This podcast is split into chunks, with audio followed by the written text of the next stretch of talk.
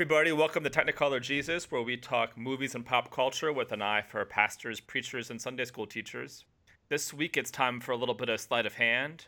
Actually, if you stay tuned to the end, Adam and I will reveal that we've been the same person all along, which means we must be talking today about Chris Nolan's 2006 movie about dueling magicians, The Prestige.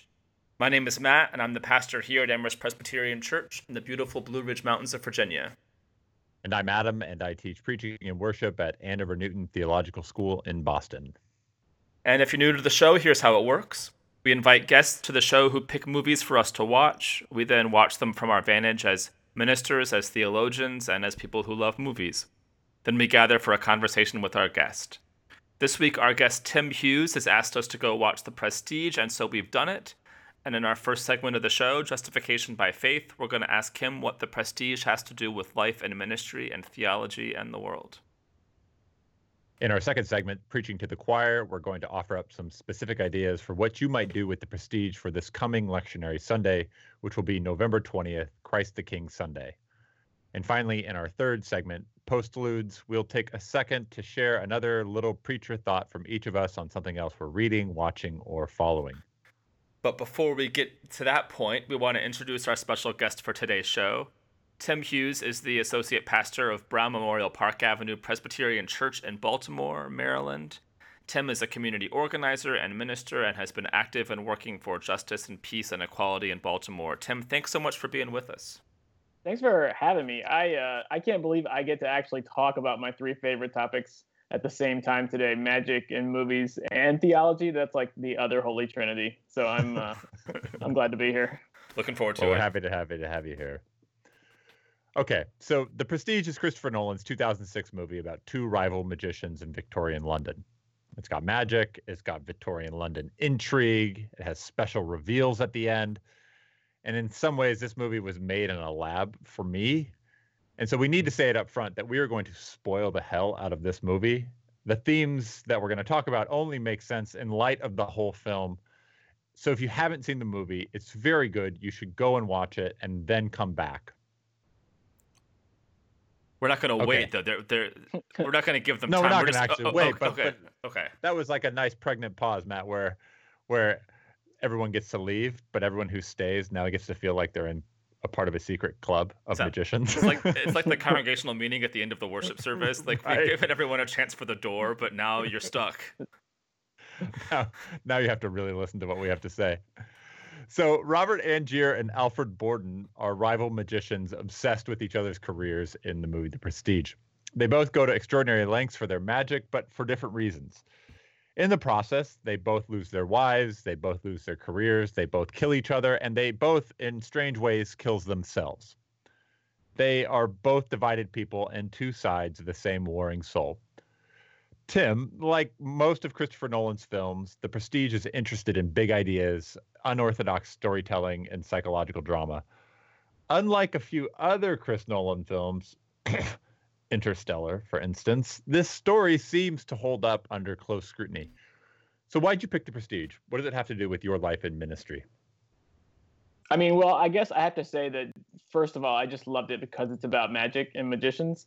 There are some humiliating home videos of me doing magic shows for my family, um, and I like bought cheap cardboard gear and little foam balls and stuff. Um, you know, when I was a kid from catalogs. So um, I was like in a target audience for a movie about magicians. But when I actually saw the movie and realized that it's really about belief um, and wonder and about the craft of sort of entertainment and wonder, then I realized that it's asking questions that I ask all the time in my day job uh, as a minister. So you know, I think it's I think I grew up in the Southern Baptist Church where the the idea that magic and ministry have anything in common is totally offensive. Um, but I would say that any minister who gets in, in, front of the room and hopes to hold their attention with a sermon um, for 20 to 30 to 40 minutes is uh, has got something in common with that magician who is desperately hoping to hold on to the audience. Um, and so I, you know, I just think the movie raises questions that that, that ministers already talk about all the time. So when you were watching it for how many times have you seen it? I've probably seen it like somewhere between five and ten times. So when you were watching it this time, what in particular stood out to you as uh, as relevant for the work that you're doing right now? Well, I guess what I'm thinking about right now is the way in which you show up to ministry hoping that God is going to do something amazing. Um, and yet you know that even if that doesn't happen in the way you expect it, you still kind of have a show to go through. Um, you know, when I was when I was in preaching class in seminary, they told me that even if you realize your sermon is a dog, you got to walk it proud. Um, and so, you know, when I see Borden in the movie, like doing these terrible, like metal ring magic tricks that are just making people laugh at him, and yet he's just going through them because he knows he has to finish the show. That's like worst case scenario ministry where you are, where you don't even believe in your own product, you know, um, but you're just you're just doing your job. Um, but then I would argue, and maybe maybe uh, Matt doesn't agree with me, but I would argue that neither one of these guys has really ever given up on the idea of real magic. Um, and so on the one hand, you're like this lame, you know, craftsman, and on the other hand, you're a total mystic who's uh, who's hoping for something amazing to to just sort of show up. And um, that's interesting to me as a person who gets out of bed every morning and like thinks about what's going to happen during the day in the office. I mean, I think with the metal rings is really interesting because I, I actually don't read it as being bad uh, magic, so to speak, uh, as being bad technique. I read him as actually being quite good at working with these metal rings and having absolutely no ability to sell it to the crowd.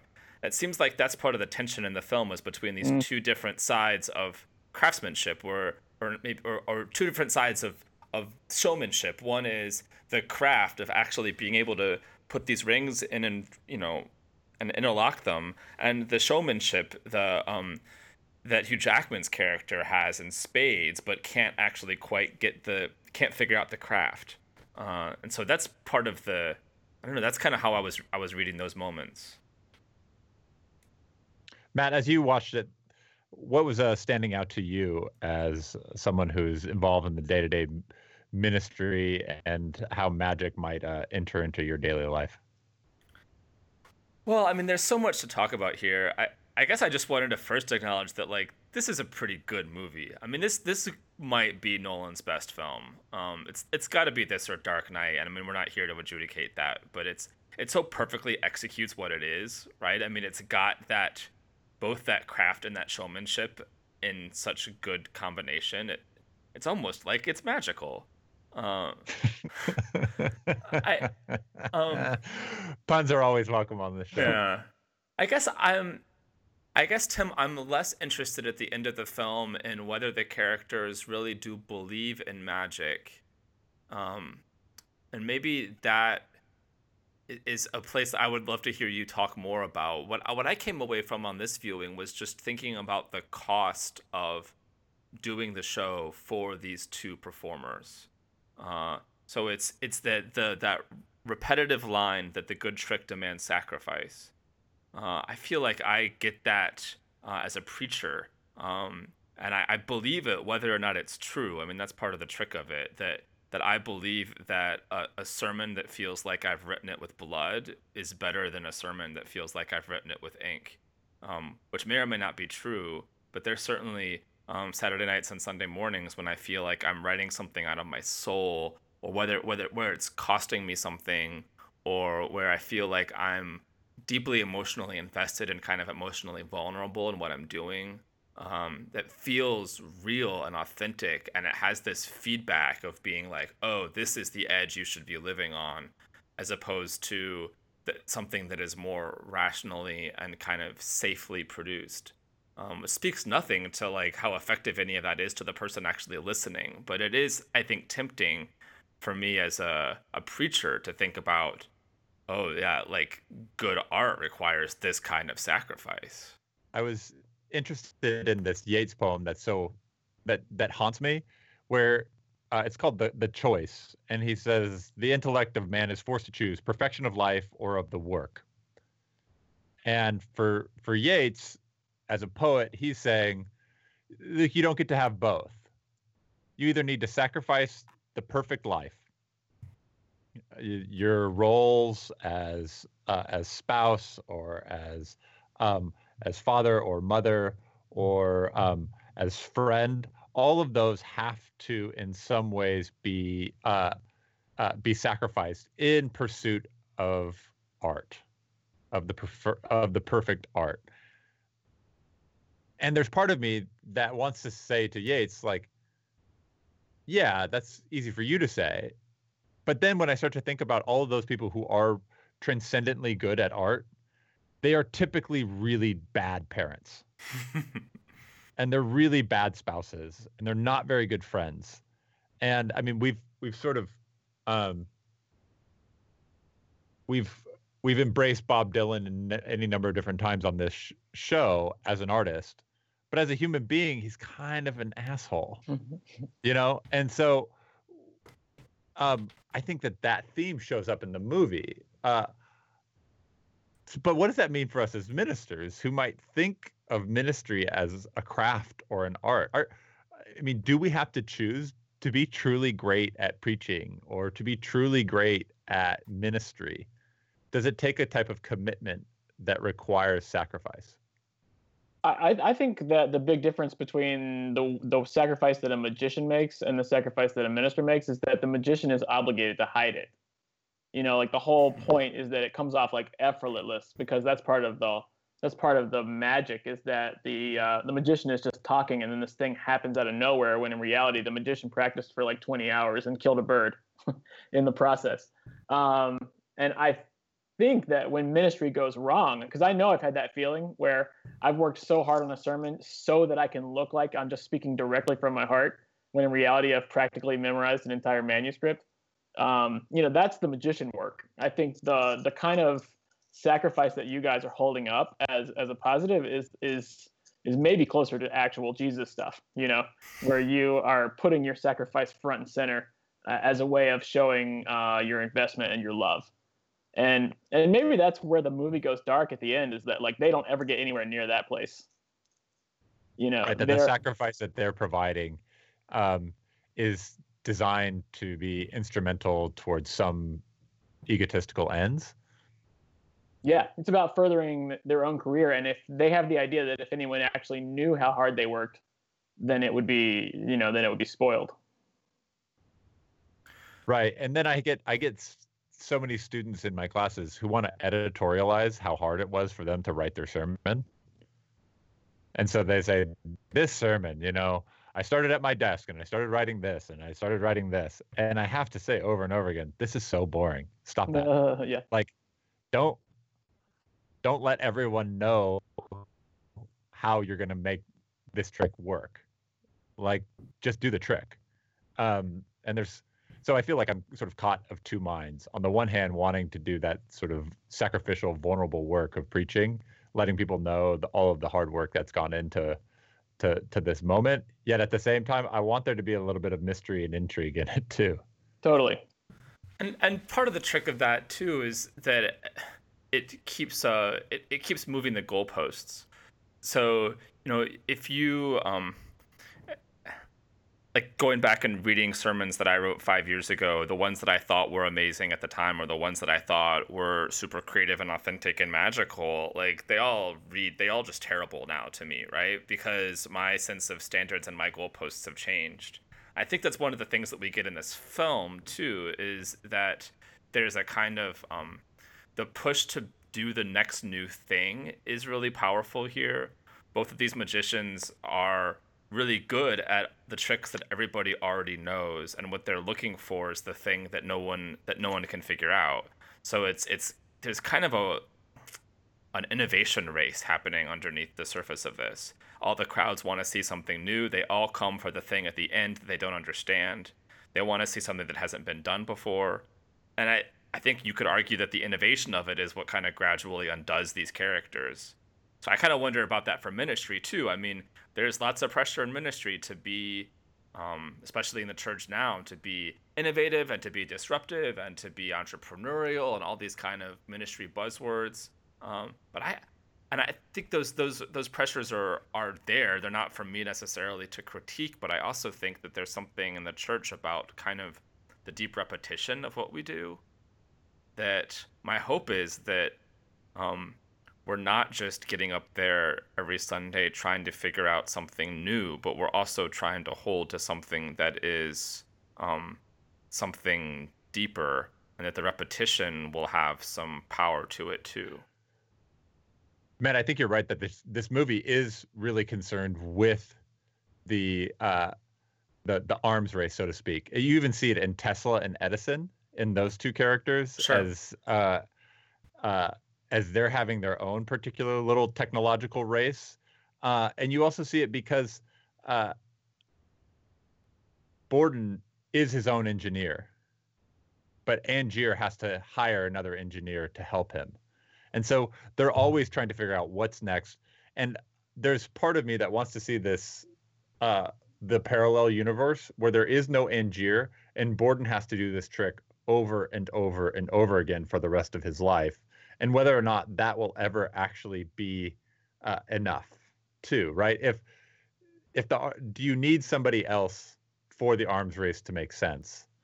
Um, and so as I as I think about this movie, it's uh, these personalities became become so important and really they're the sort of same personality with different ends i mean pointed towards different ends it's the craftsman side and the showman side it's the one who wants the applause uh, and the other one who wants to transcend the material realm he's borden is a mystic and angier is um, is an egotist um, but they're But born of the same people Borden is doing the the same old trick. He's got the double. He's got a double brother.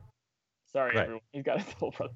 So you know he he dresses it up as magic and science and sends Angier off looking for that. But in reality, he's not changed his act. He's just doing it, you know, in a in a way that nobody could imagine.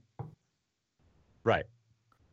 And and that's the thing. I, I think that they're the same person and that's what bothers them so much about each other.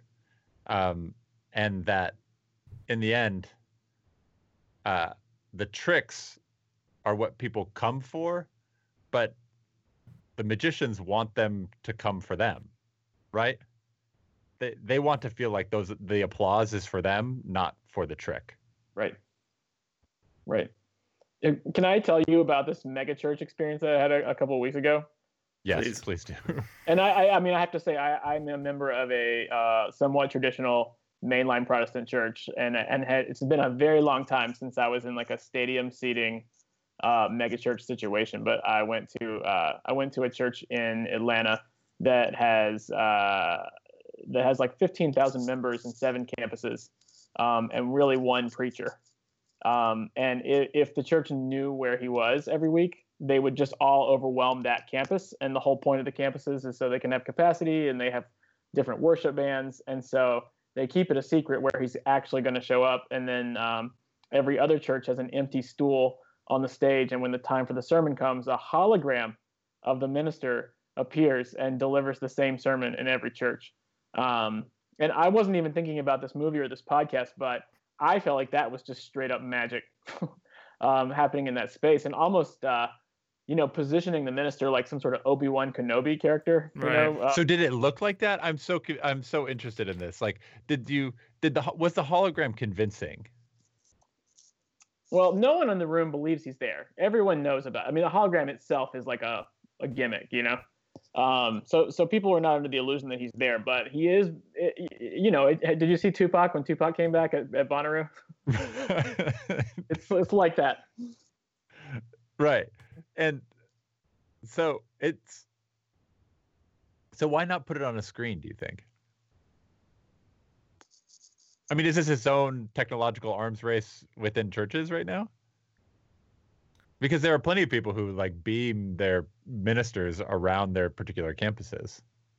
Right. I mean, is this innovation for innovation's sake, or is there something to be said? I mean, is there some greater value in it? I guess is my question. I don't know. I think it's a tacit acknowledgement that you lose something when you don't have a physical human present. Right. Um, you well, know, just the fact that that they think that each campus will be overwhelmed if they know where he's going to be means that they'd rather be in a place where there's a body than where there's beams of light. right. But here's where I have to make my confession. I was like emotionally moved by the like Coldplay band style worship service that happened there, and uh, found the sermon compelling. I was ready to leave like totally, you know, critical of the experience, but there was like a part of me that is not accessed by my my my mainline worship experience that was accessed by the megachurch, and uh, and some of was was some of that showmanship. Yeah, I think it's like the the the you know the Wizard of Oz on the gigantic screen. Like you you you you respond to that. Yeah, I mean, I still I still do. I I am caught as a as someone who teaches preaching and worship between trying to get people to pay attention to details so that their worship service doesn't seem shabby but also giving them permission to not have to have the production values of Hollywood, right? Like and that's a really difficult place to exist.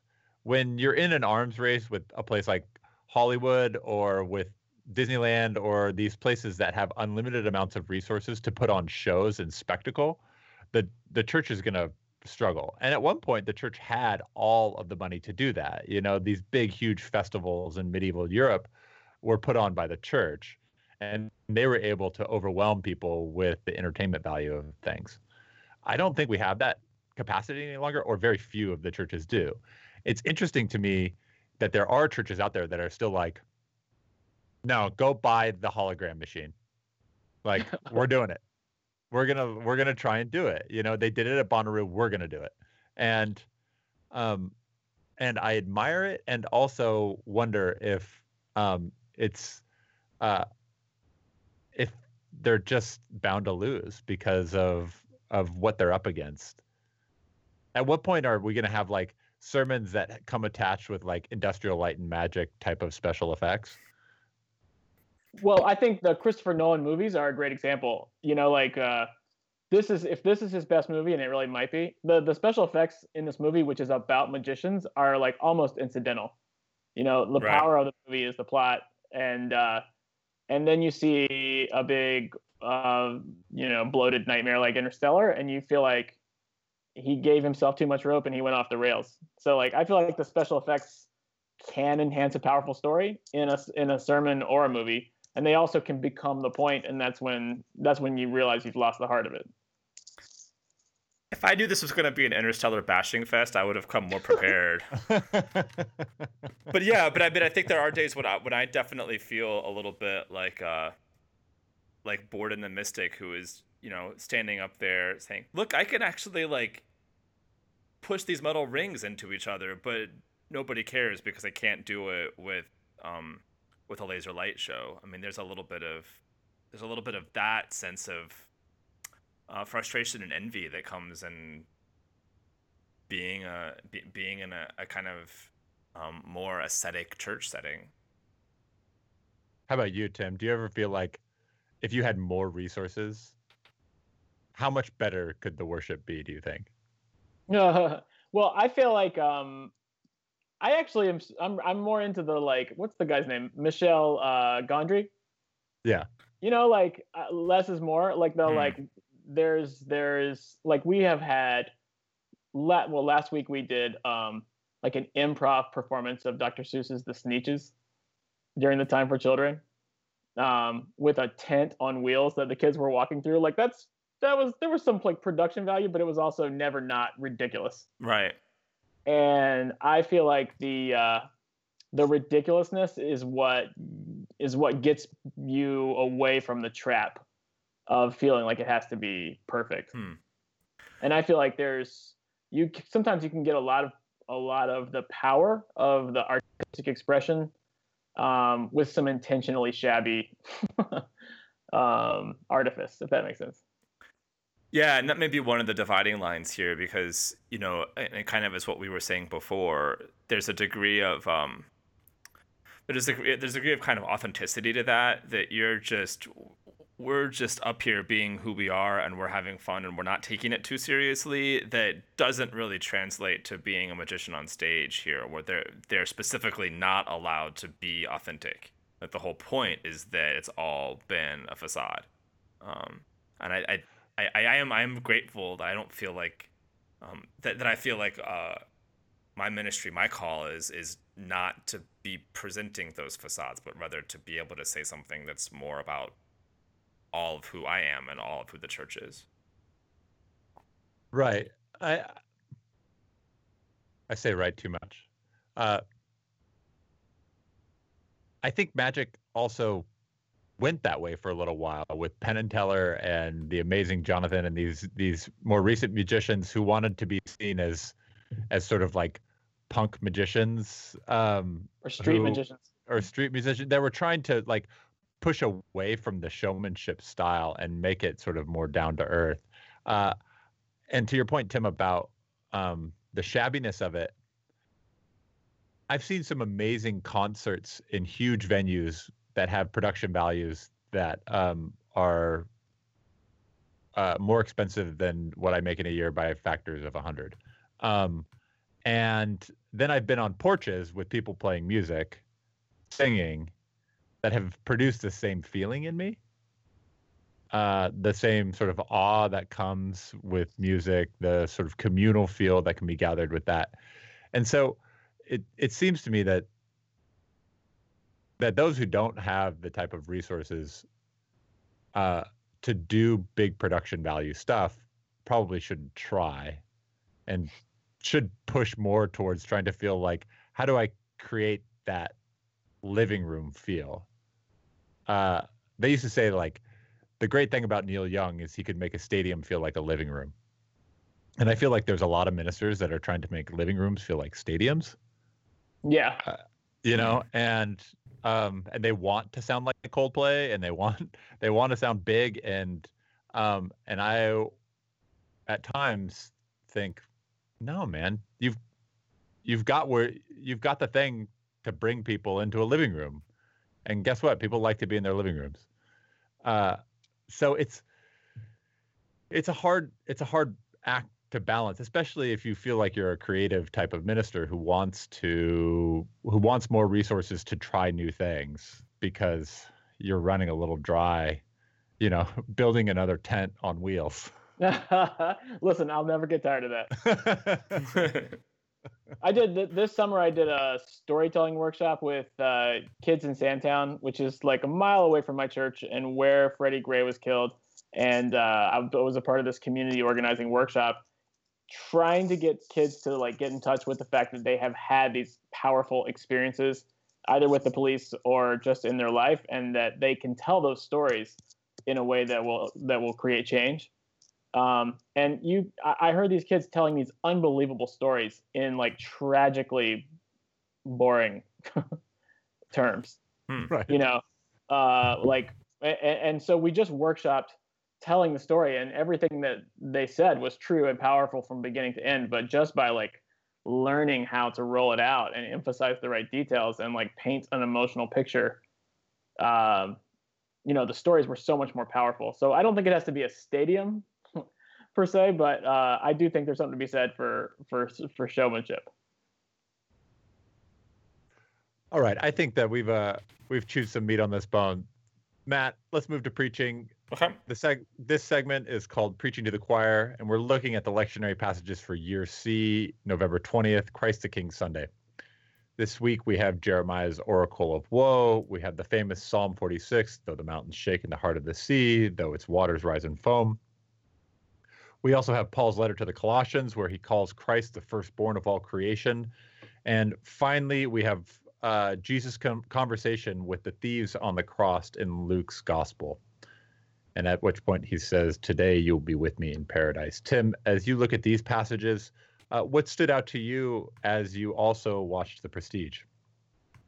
Well, uh, I guess here I have to confess that I read a book called The Divine Magician, which was expressly about the relationship between Jesus and The Prestige. Reading so, is not allowed. I'm not coming at this podcast. You did a lot of homework for this. I did not do all the homework.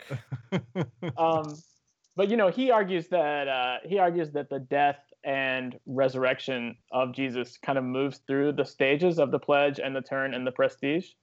Um, if you consider sort of the life and teachings and and foretelling of death of Jesus as the pledge then um, the death of Jesus, which no one expected is the turn, and then the resurrection is the prestige. And that's, I mean, that's really that's interesting. But to me, what's even more interesting is the idea of the uh, the Eucharist. You know, if you think of, especially in some traditions, the the the, the Eucharist is done in a very flashy, uh, kind of almost presentation kind of way. Um, the the holding up of the elements and presenting them and declaring them as the the body of Christ um, would would be the pledge and then the actual consumption of the elements uh, by the congregation is the turn, and then the manifestation of the gathered people as the body of Christ is the prestige.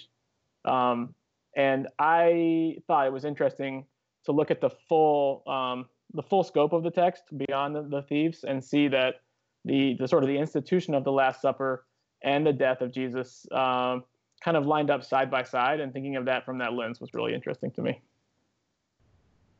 Right. And and not to mention the fact that there's the that hocus pocus comes from hoc est corpus, the uh the the medieval Latin uh, mass. Um, and hmm. so you had a bunch of medieval peasants who couldn't understand Latin, who thought that when the the host was being um, was being prayed over and blessed, uh, thought that magic words were being spoken. Yeah, exactly. Well, yeah, I was thinking about this Luke passage too, um, and I, I think some of what I have to say kind of dovetails a bit. I mean, I um, the, the Luke passage is a really interesting selection for Christ the King Sunday. We don't often get to read Passion Week narratives when we're not in Passion Passion Week, so I would just encourage preachers and worship planners to make sure that this gets highlighted on Sunday because we don't so rarely get to spend this kind of time with um, a crucifixion scene when we're not rushing through Good Friday. Uh, and there is a bit of, um, you know, it, as, as a Christ the King um, story, it does have this a bit of reveal in it, right? It's this. Um, uh, here's your reveal. Here's here's Jesus, your King. There he is, struck up on the cross. Uh, and there's a there's a bit of it that feels like the reveal at the end of this film, which is to say, uh, you know, you thought you were going you thought this was one kind of act, but actually underneath it is just a tomb full of bodies. That at the underneath this theater there is a tomb full of Hugh Jackmans that are making this thing work. At the end of it, this kingship or this lordship or this power is based on um, the willingness of this man to die.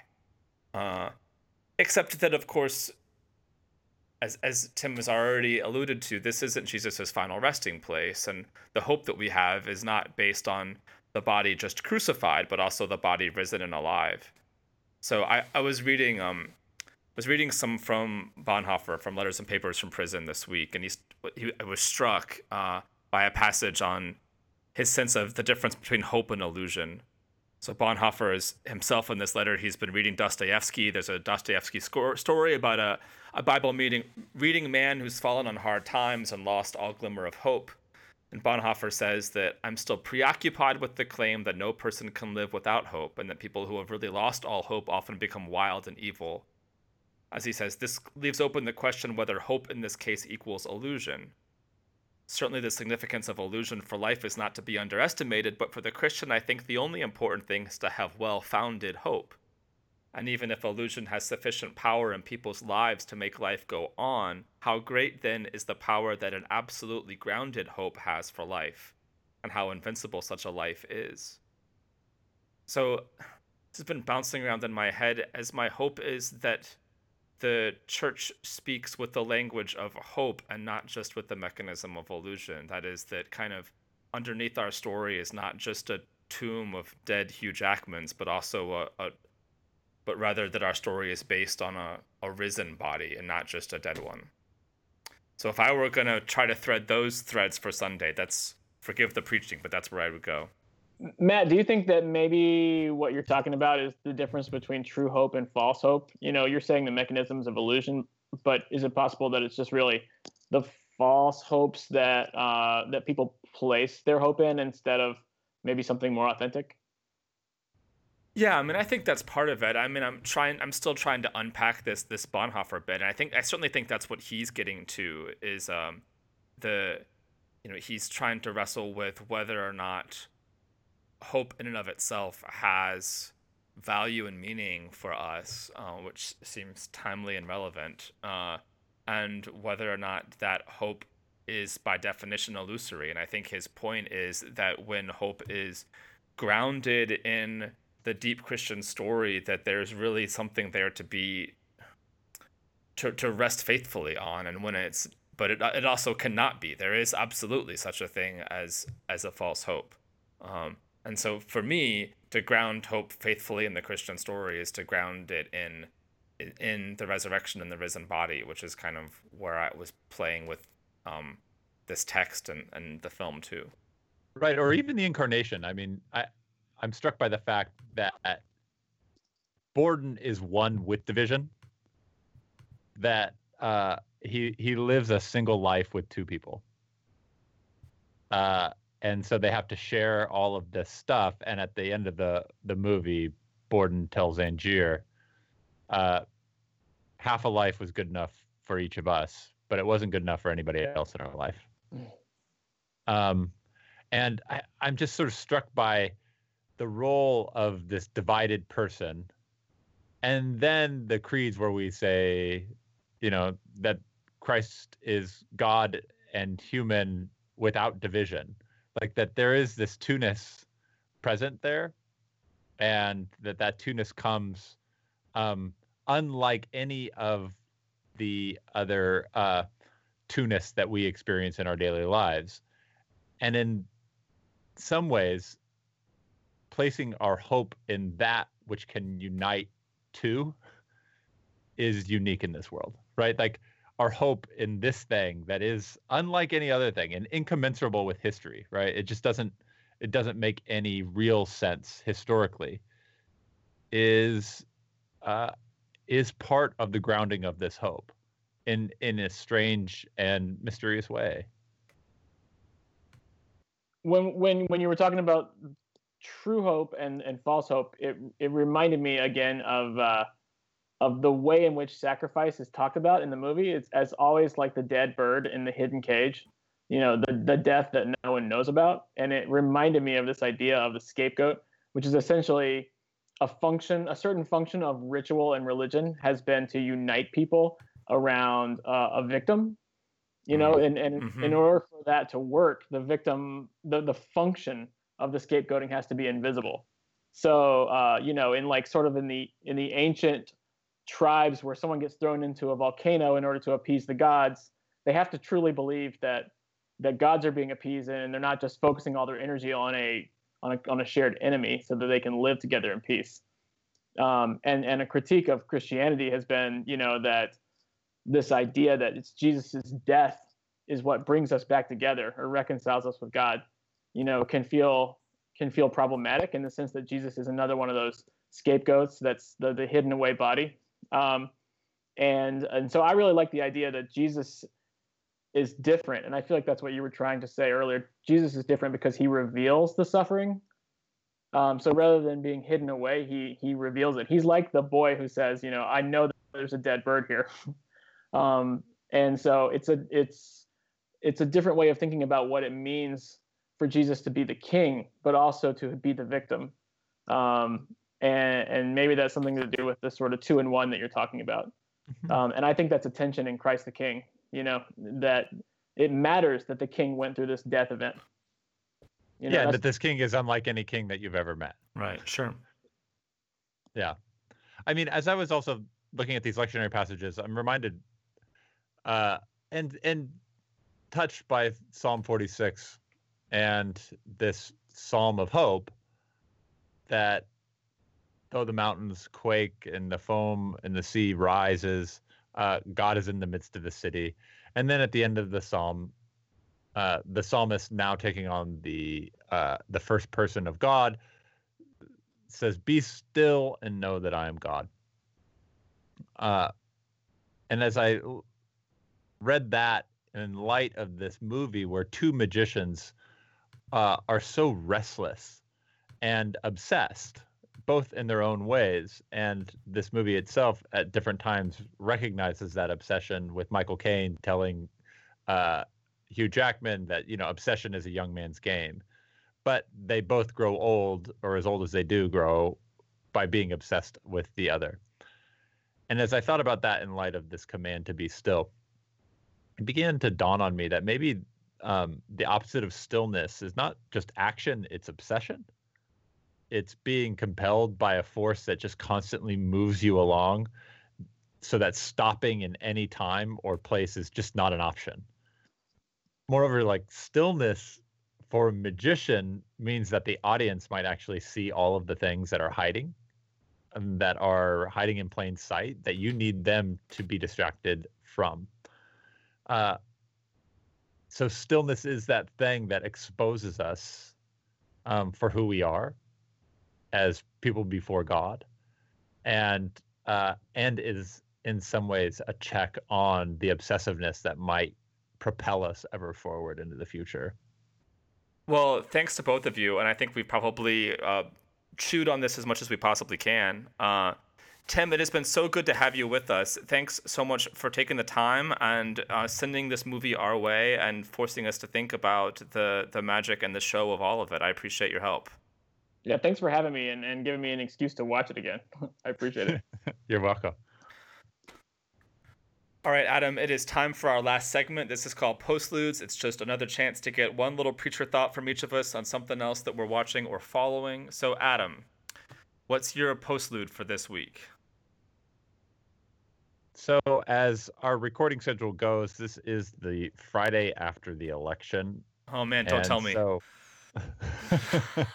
Matt, I have some news for you. Oh, man. Uh, so, I ate a steady diet of punditry and opinion writers for nearly six months. And now, in the wake of this election and its results, uh, I, I really find it hard to read or watch anything. Yeah. Uh, I deleted my Twitter from uh, my the Twitter application from my phone. I haven't read a single postmortem in any newspaper or any online publication. I haven't read a single explanation of what's happened. It's likely that I have some form of denial still living in me. Uh, but really, I feel like I'm trying to piece myself back together again. And in doing so, I realize how divided I've been just as a human being and as my own soul um, felt like it. Uh, not just that it was cleaved um, with the results of the election, but that it was um, fractured well before that. Uh, and this became really apparent to me when I was riding on the T to a meeting in Boston recently.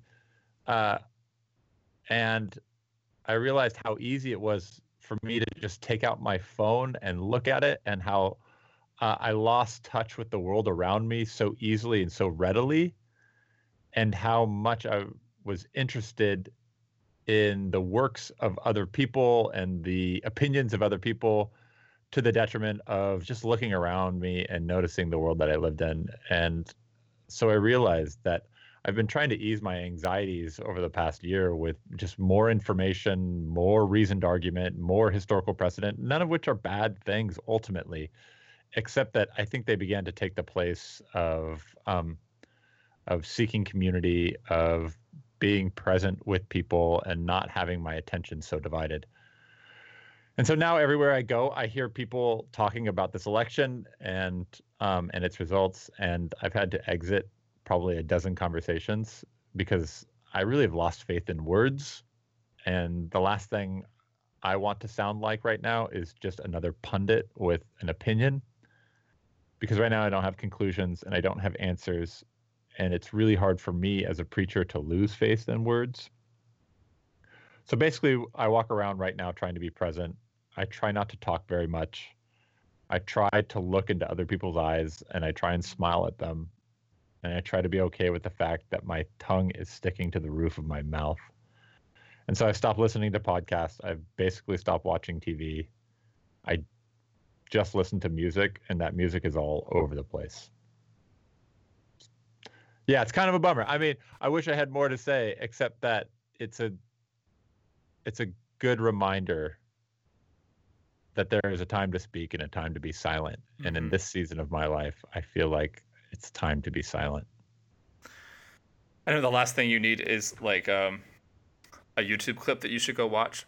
But maybe for our, if any of our listeners did not and are interested in uh, seeing uh, Colbert's like election night thing that he was doing on Showtime when he's doing a live special and he's clearly shocked by the election results. Um, they had clearly planned for a different outcome, and he does a little monologue. And one of the things he talks about pretty sincerely is about um, uh, he he talks about the like the poison that you drink in the run up to these things, just a little bit that lets you feel uh, righteous and angry, and this kind of toxic combination that is really easy to overdose on. So I I think um, having a period of detox is helpful for all of us. And, and I, as I said to you before we started recording, I'm trying to figure out what the what the difference between um, denial and self care is right now, and there's somewhere in there that uh, gets me to the, be the place where I need to be, so that I can keep doing the sacred work. Um, right. Yeah. yeah. Yeah, and I'm just realizing that sometimes the sacred work is just shutting up. Yeah. Um, yeah.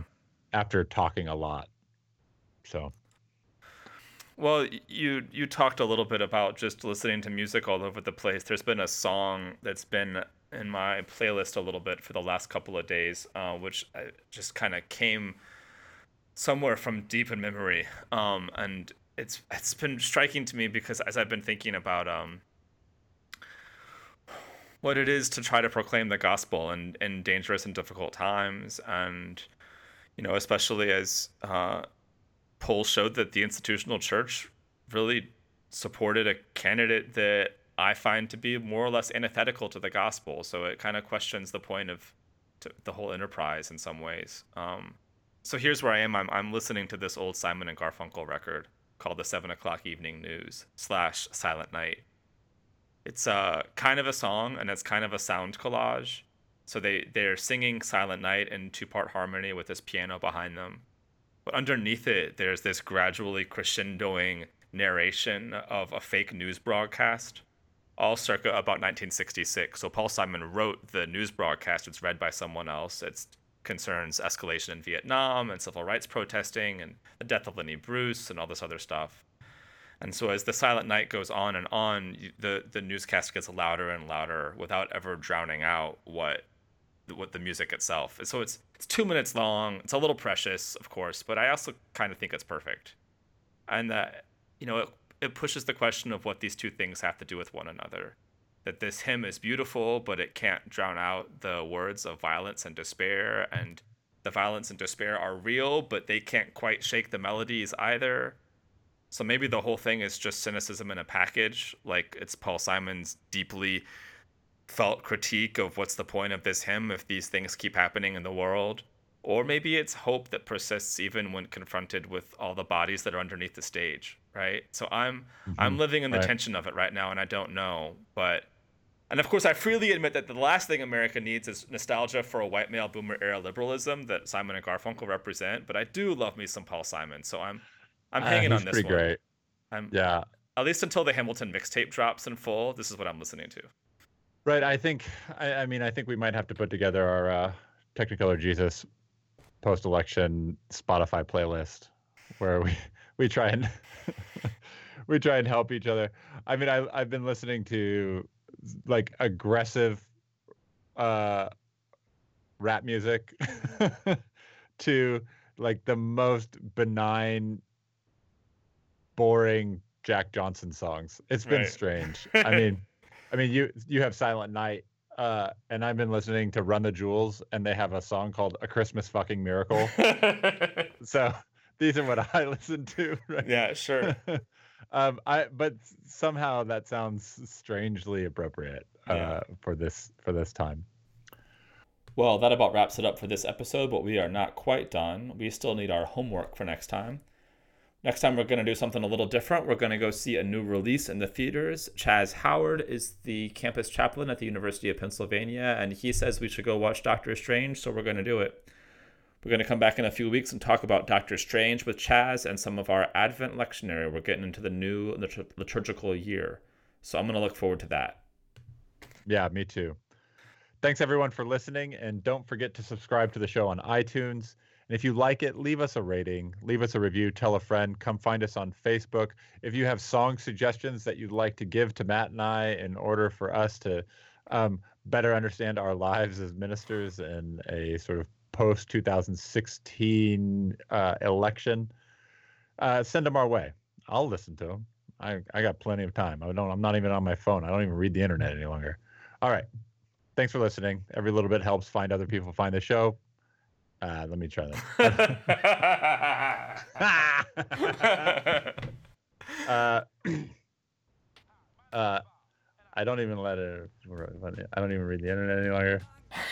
Uh, Adam just We'll see. totally totally broke the outro for this show, and it's the biggest laugh I've had in four days. So I appreciate all of this moment. oh boy. Uh, so, everyone, thanks for listening, and don't forget to subscribe to the show on iTunes. And if you like it, leave us a rating, leave us a review, tell a friend. Uh, send us some song suggestions so that uh, that we can get through our day and continue to make more shows. We love doing this, and we hope that you like it too. Thanks, Matt. Thanks, Adam.